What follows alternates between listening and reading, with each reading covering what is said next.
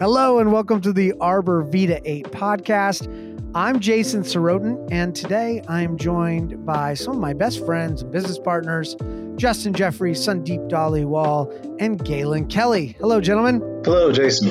What's up, Jay? Hey, Jay. How you doing? I'm doing great. So, look, we've been um, running around in this business for a while, and I wanted to chat with everybody about some successes we've had in mobile hemp drying because we are now offering mobile hemp drying. I just got off a great call with a farmer who was really interested in mobile hemp drying was like blown away that we could drive a a a actual semi to his facility his farm drop it off and he could dry so i was hoping justin you're very familiar with the business model of what we're doing can you take the listeners through how our mobile hemp drying uh, pr- process will work? Yeah, absolutely. I'll be happy to.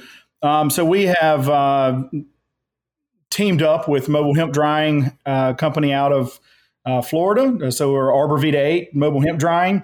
Um, we are doing manufacturing of those systems in uh, in Georgia through our CanEquip company, one of our sister companies, and um, we are servicing pretty much coast to coast. Um, literally had a call yesterday with someone out of uh, Arizona uh, that we're going to be shipping out two systems to him um, at harvest this year. He's growing, harvesting 40 acres. And um, the, what we do is we, we bring the, uh, the, the system is pretty much a, uh, a it's a 53 foot dry van um, modified uh, with ducting and screening, and um, we have uh, it comes with a generator and gas or propane. And um, it can be ran and operated right there in the field or at a hub, a co-op hub, or however however it's needed to be uh, ran um, based on you know what the customer's needs are. Um, it. Uh, are you echoing? I am echoing. Yeah, it's freaking me out. I know it. It it disturbs me immensely when it starts to echo. So, so, so anyway, we uh, it, it we're, we're servicing you know coast to coast, and we're not really limited because it is pulled behind an 18 wheeler. We're not limited to the farmer base that we have to service or able to service. Um, it's very affordable for the farmer, and we have a couple different ways we can deploy it. Um, you know, we can deploy it where you know you run it. Uh, we train you how to run it, and you you run it as a lease, or we can uh, keep somebody with the system and uh, you know charge you by load. And Galen, you've been in the business for a while on the farming side. W- what is the advantage to having mobile hemp dryers come right to you? Uh, I mean, obviously, the the main advantage is if you have a large farm in the hundreds of acres, then when it comes to cultivating your your and harvesting your crop, getting a mobile hemp dryer or multiple dropped off to you that can do three to five acres within a you know 18 to 20 hour period instead of having to, to combine everything and bale it up and, and figure out logistics to get it to a, a drying facility or hang drying and putting up infrastructure for hundreds of acres of hang drying product getting it done at, at a you know efficient and cost effective manner like mobile hemp drying is definitely the way to go and let me tell you, we've literally spent millions of dollars trying to figure out hemp drying. And this by far is the most cost effective and effective solution that exists. Sandeep, let's talk about the financials of it. Um, the, the running these can be very very good for business right it's a like it's it's is it under two dollars a pound to run it what are well, we charging folks to run on the hemp dryers? You know, it's really when you think about how much it costs you to run it, your your your inputs are really uh, propane, uh, which is not incredibly expensive. You're talking about uh, like a dollar thirty nine for a gallon of propane, and uh, and then it's really just uh, kind of the labor uh, to kind of get the material in and out. Um, so and that and let's stop there. That is not an easy task. Loading loading takes time, and we're charging about a dollar twenty-five to two dollars and fifty cents per pound, and that's depending on the moisture levels, the quality of the product. so many different things. And that's if we're charging by the pound, or it basically works out to that because we charge by the load, right? But it basically works out to that. Now, that's not the price if you lease the system from us. So that will be something we do on a case by case basis. Justin, I had a quick question. Are we offering sales of these dryers? It's just straight sales? We are offering sales of these straight dryers. Yeah. Uh, if you guys want to, if somebody, if someone is interested, please contact us uh, through the website. Um, yeah. We are happy to offer a, because we are manufacturing these um, through CanEquip. Uh, we are happy to offer a drying system uh, for sale. Awesome. Yeah, we're, Just we're, curious. Yeah, we're always willing to talk talk that out. Obviously, we love leasing things. That's always a good way to make money, but we also want to help people. And so if you want one of these mobile hemp dryers, give us a call. Now, Sandeep, back to the finances of it. You yeah. were talking about the efficiencies and and we we stole your thunder there. No, you know, it's it's it's really when you talk about it, uh, you know, the, a, a, lot of other drying systems are pretty complicated and expensive to run, and I mean, this one is super straightforward. It's kind of beauty is in its simplicity. You're talking about just straight propane. It's not any kind of bizarre, you know, fuel you can't find anywhere. You can just get a huge propane tank delivered, fill it up, run it, and uh, you need more fuel, just fuel it up again. yeah. It's it's very simple. It's very straightforward. I, I like uh, that simplicity is really yeah. nice. Well, the fact we can also run the, all the fans and uh, all the ductwork via generator as well makes it completely mobile, right? Um, That's so we, huge. Yeah, and as we continue to modify, we're we're we're making it more efficient and we're making it uh, more aesthetically pleasing, right? Putting things certain places um, but we are increasing the efficiency of it every time we touch it. And you know, it's what you have to think about as a hemp farmer is, you know, yeah, it's been it, it's been rough for hemp farmers, but you do not want to risk leaving your plants in the field to dry. So many things can happen, and you have such a short window that mold creeps up real fast. Whoa, who's got the motorcycle party? It's probably outside my house. The cool thing with this, though, is whether if you have a massive farm, you can just harvest and do full plant drying in this, or like we're doing at our facility, modify it. And if the farmer wants to go ahead and bale product to dry at his leisure, we can also outfit them to pretty efficiently dry the mulched up baled product. It works both ways. So the farmer doesn't have to necessarily only dry whole plant. Yeah. Oh, it, can, okay. it, can, it can dry whole plant, it can dry buck plant, it can dry uh, combined material and it can dry baled material, which is usually whole plant combined and then baled. If a farmer is doing whole plant, what do they have to do to that after it's dried? Do they have to um, mill and buck? They have to buck it, um, and either they can bring it to us bucked for a price, or they can bring it to us milled. So that a lot of farmers have combines. They can then take dried product, run it through the combine, and then run it. It, it blows right into super sacks. Um, for those who don't know, just just talk through bucking and milling. What's the difference?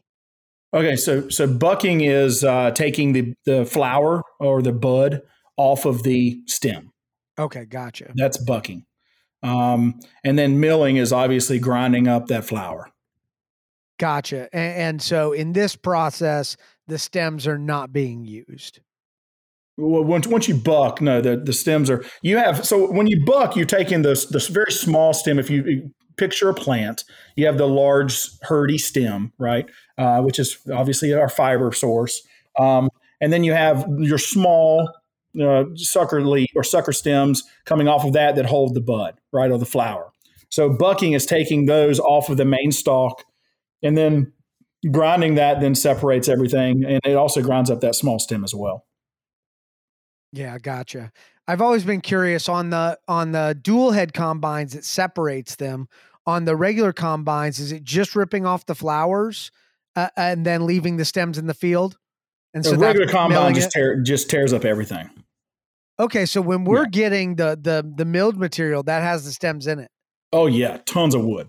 Okay, yeah. gotcha. Which yeah, slows down drying and slows down extract. Because I was wondering, that's what I was thinking. Because we have those giant bags of uh, hurd Yeah. uh, from from the dryer, and I was like, okay, well, how did those get in there? So, okay, that's good to know on the baled material. Right, right, and it's uh, you know that's why we've been talking separation. Um, that's why we're jumping into the fiber game. Um, that's why all of this stuff kind of it all marries together very well, right? Our path is set before us, right? So we, we've been doing the flower, we've been doing oil extraction, and it just it just makes sense that we are including separation equipment, including fiber separation equipment, seed separation equipment, uh, you know, all of this stuff that goes into that. It all kind of makes sense and marries together. That I mean, that's so. I mean, it the the future of hemp fiber in America and the world is just so wide open. It's Yeah. fascinating. Um, anything else in in hemp news this week that has caught your guys' attention? More states banning D8. What else has happened? It's been crazy. Yeah, was there about 12 states now with ban D8? Yeah, more Um, states continue. Um, What do you but think that- there's what do you still think there's still gonna do? activity on the market though. I mean, there's it's it's still out there. I mean, that's Yeah. What, what when it gets banned, does it stop it? uh-uh. no. I think it will always be there. It will always be a black market product now. D8's here to stay. D8's here to stay. There one a thousand percent. What do you think that does to the future of like marijuana?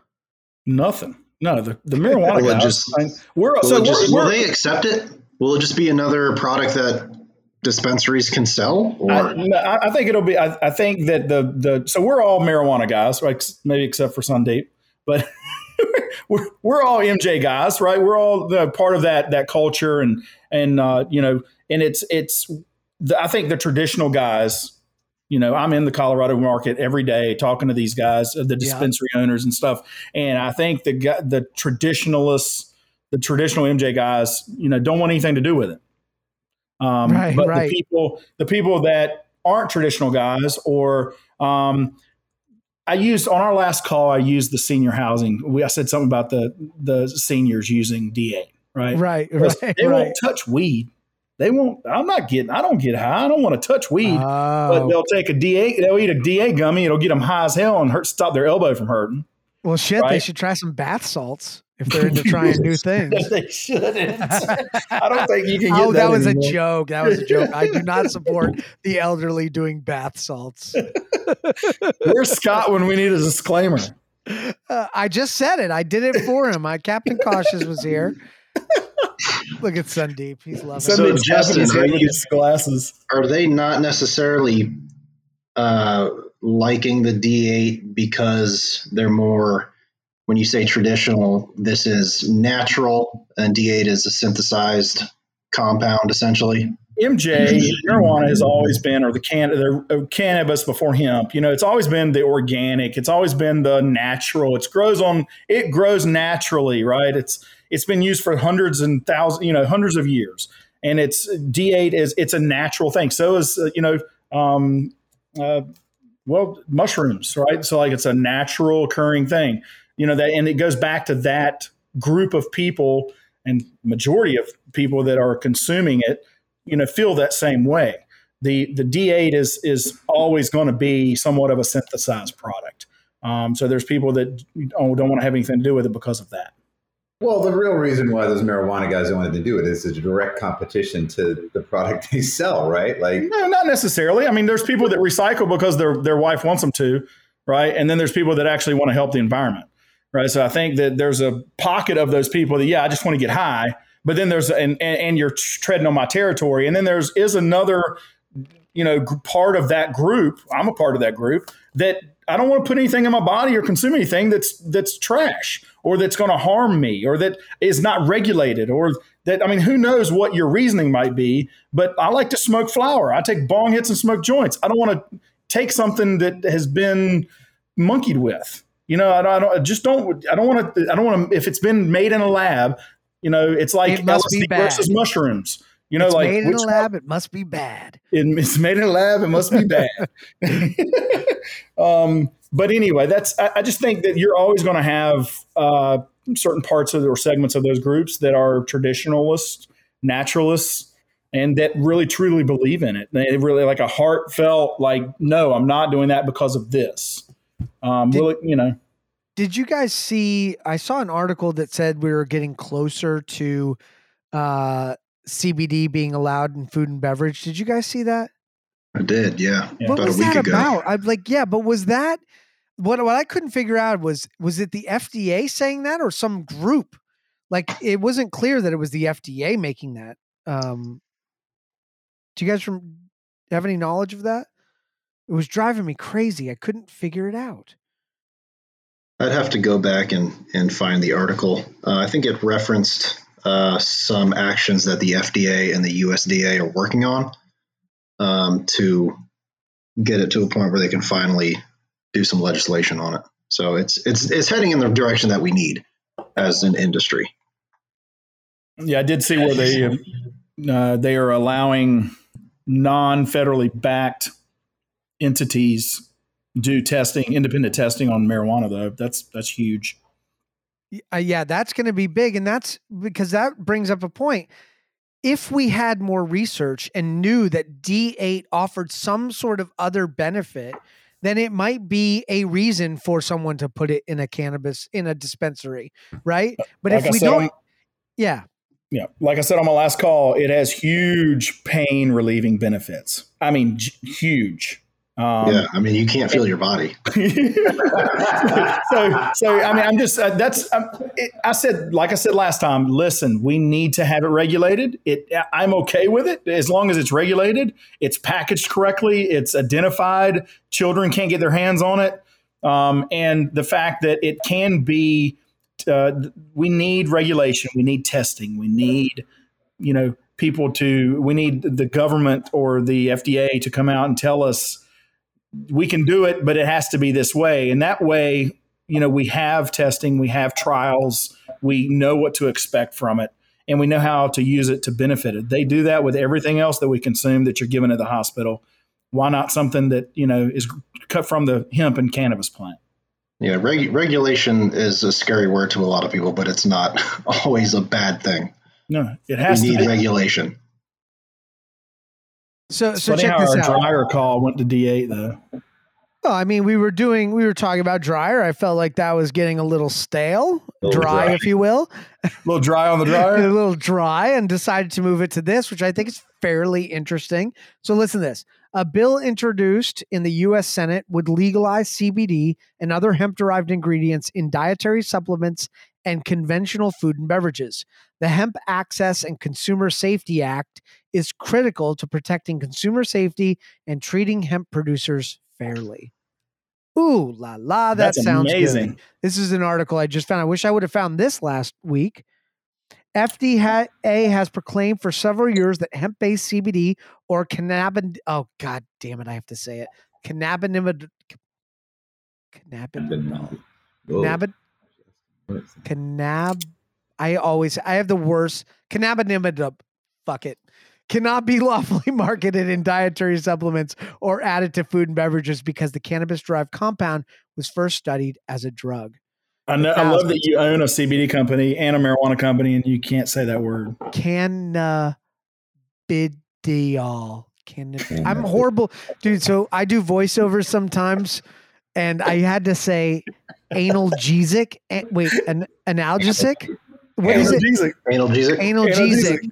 Right, but I was Did you analgesic, giggle afterwards? dude. Yes, every single time.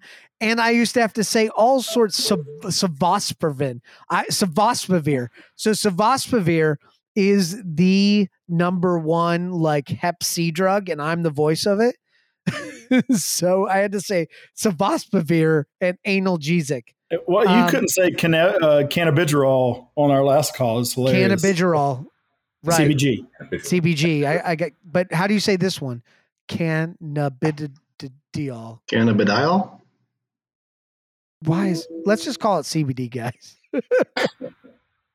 I think what I think this is going to do is that many many CBD companies have like sold misbranded and adulterated products, like the stuff that Sandeep was pointing out, True. the, the fake Skittles, all that. sure. Th- this kind of Targeting regu- children.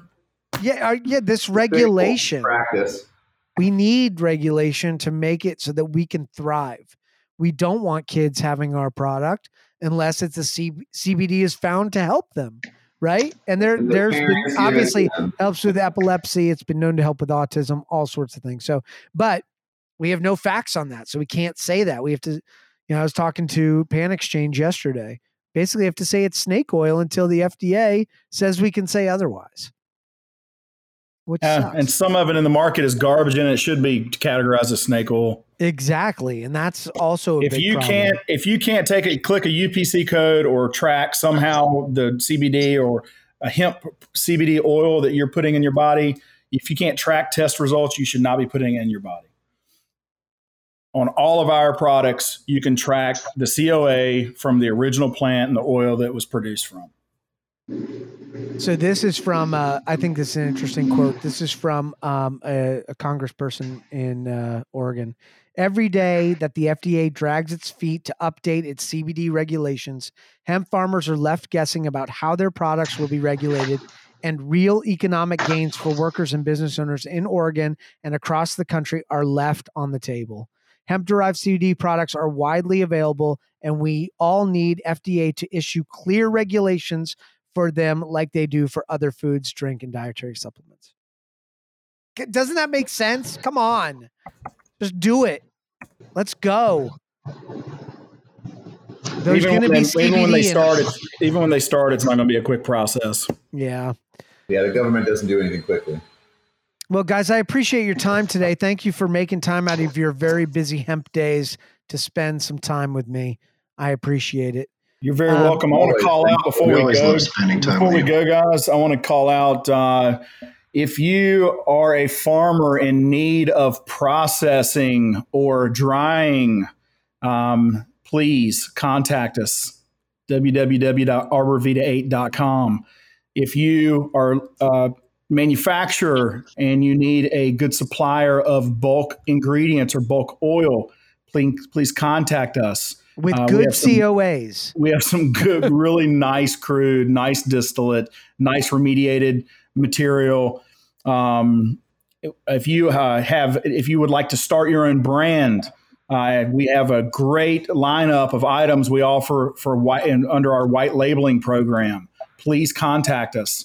Um, and if you are a retailer and you would like to freshen up your uh, your supply of hemp uh, products, we have a wonderful retail lineup uh, that we offer wholesale pricing on uh, as a distributor. Oh my God, is there anything you don't do? I'm done. I love it. I love the plugs from Justin Jeffries, President Extraordinaire. Sandeep, Galen, thank you so much. Join us next time on the Arbor Vita 8 podcast, where we hope to educate you on hemp as we pioneer the way to the hemp future. We will see you next time. Thanks.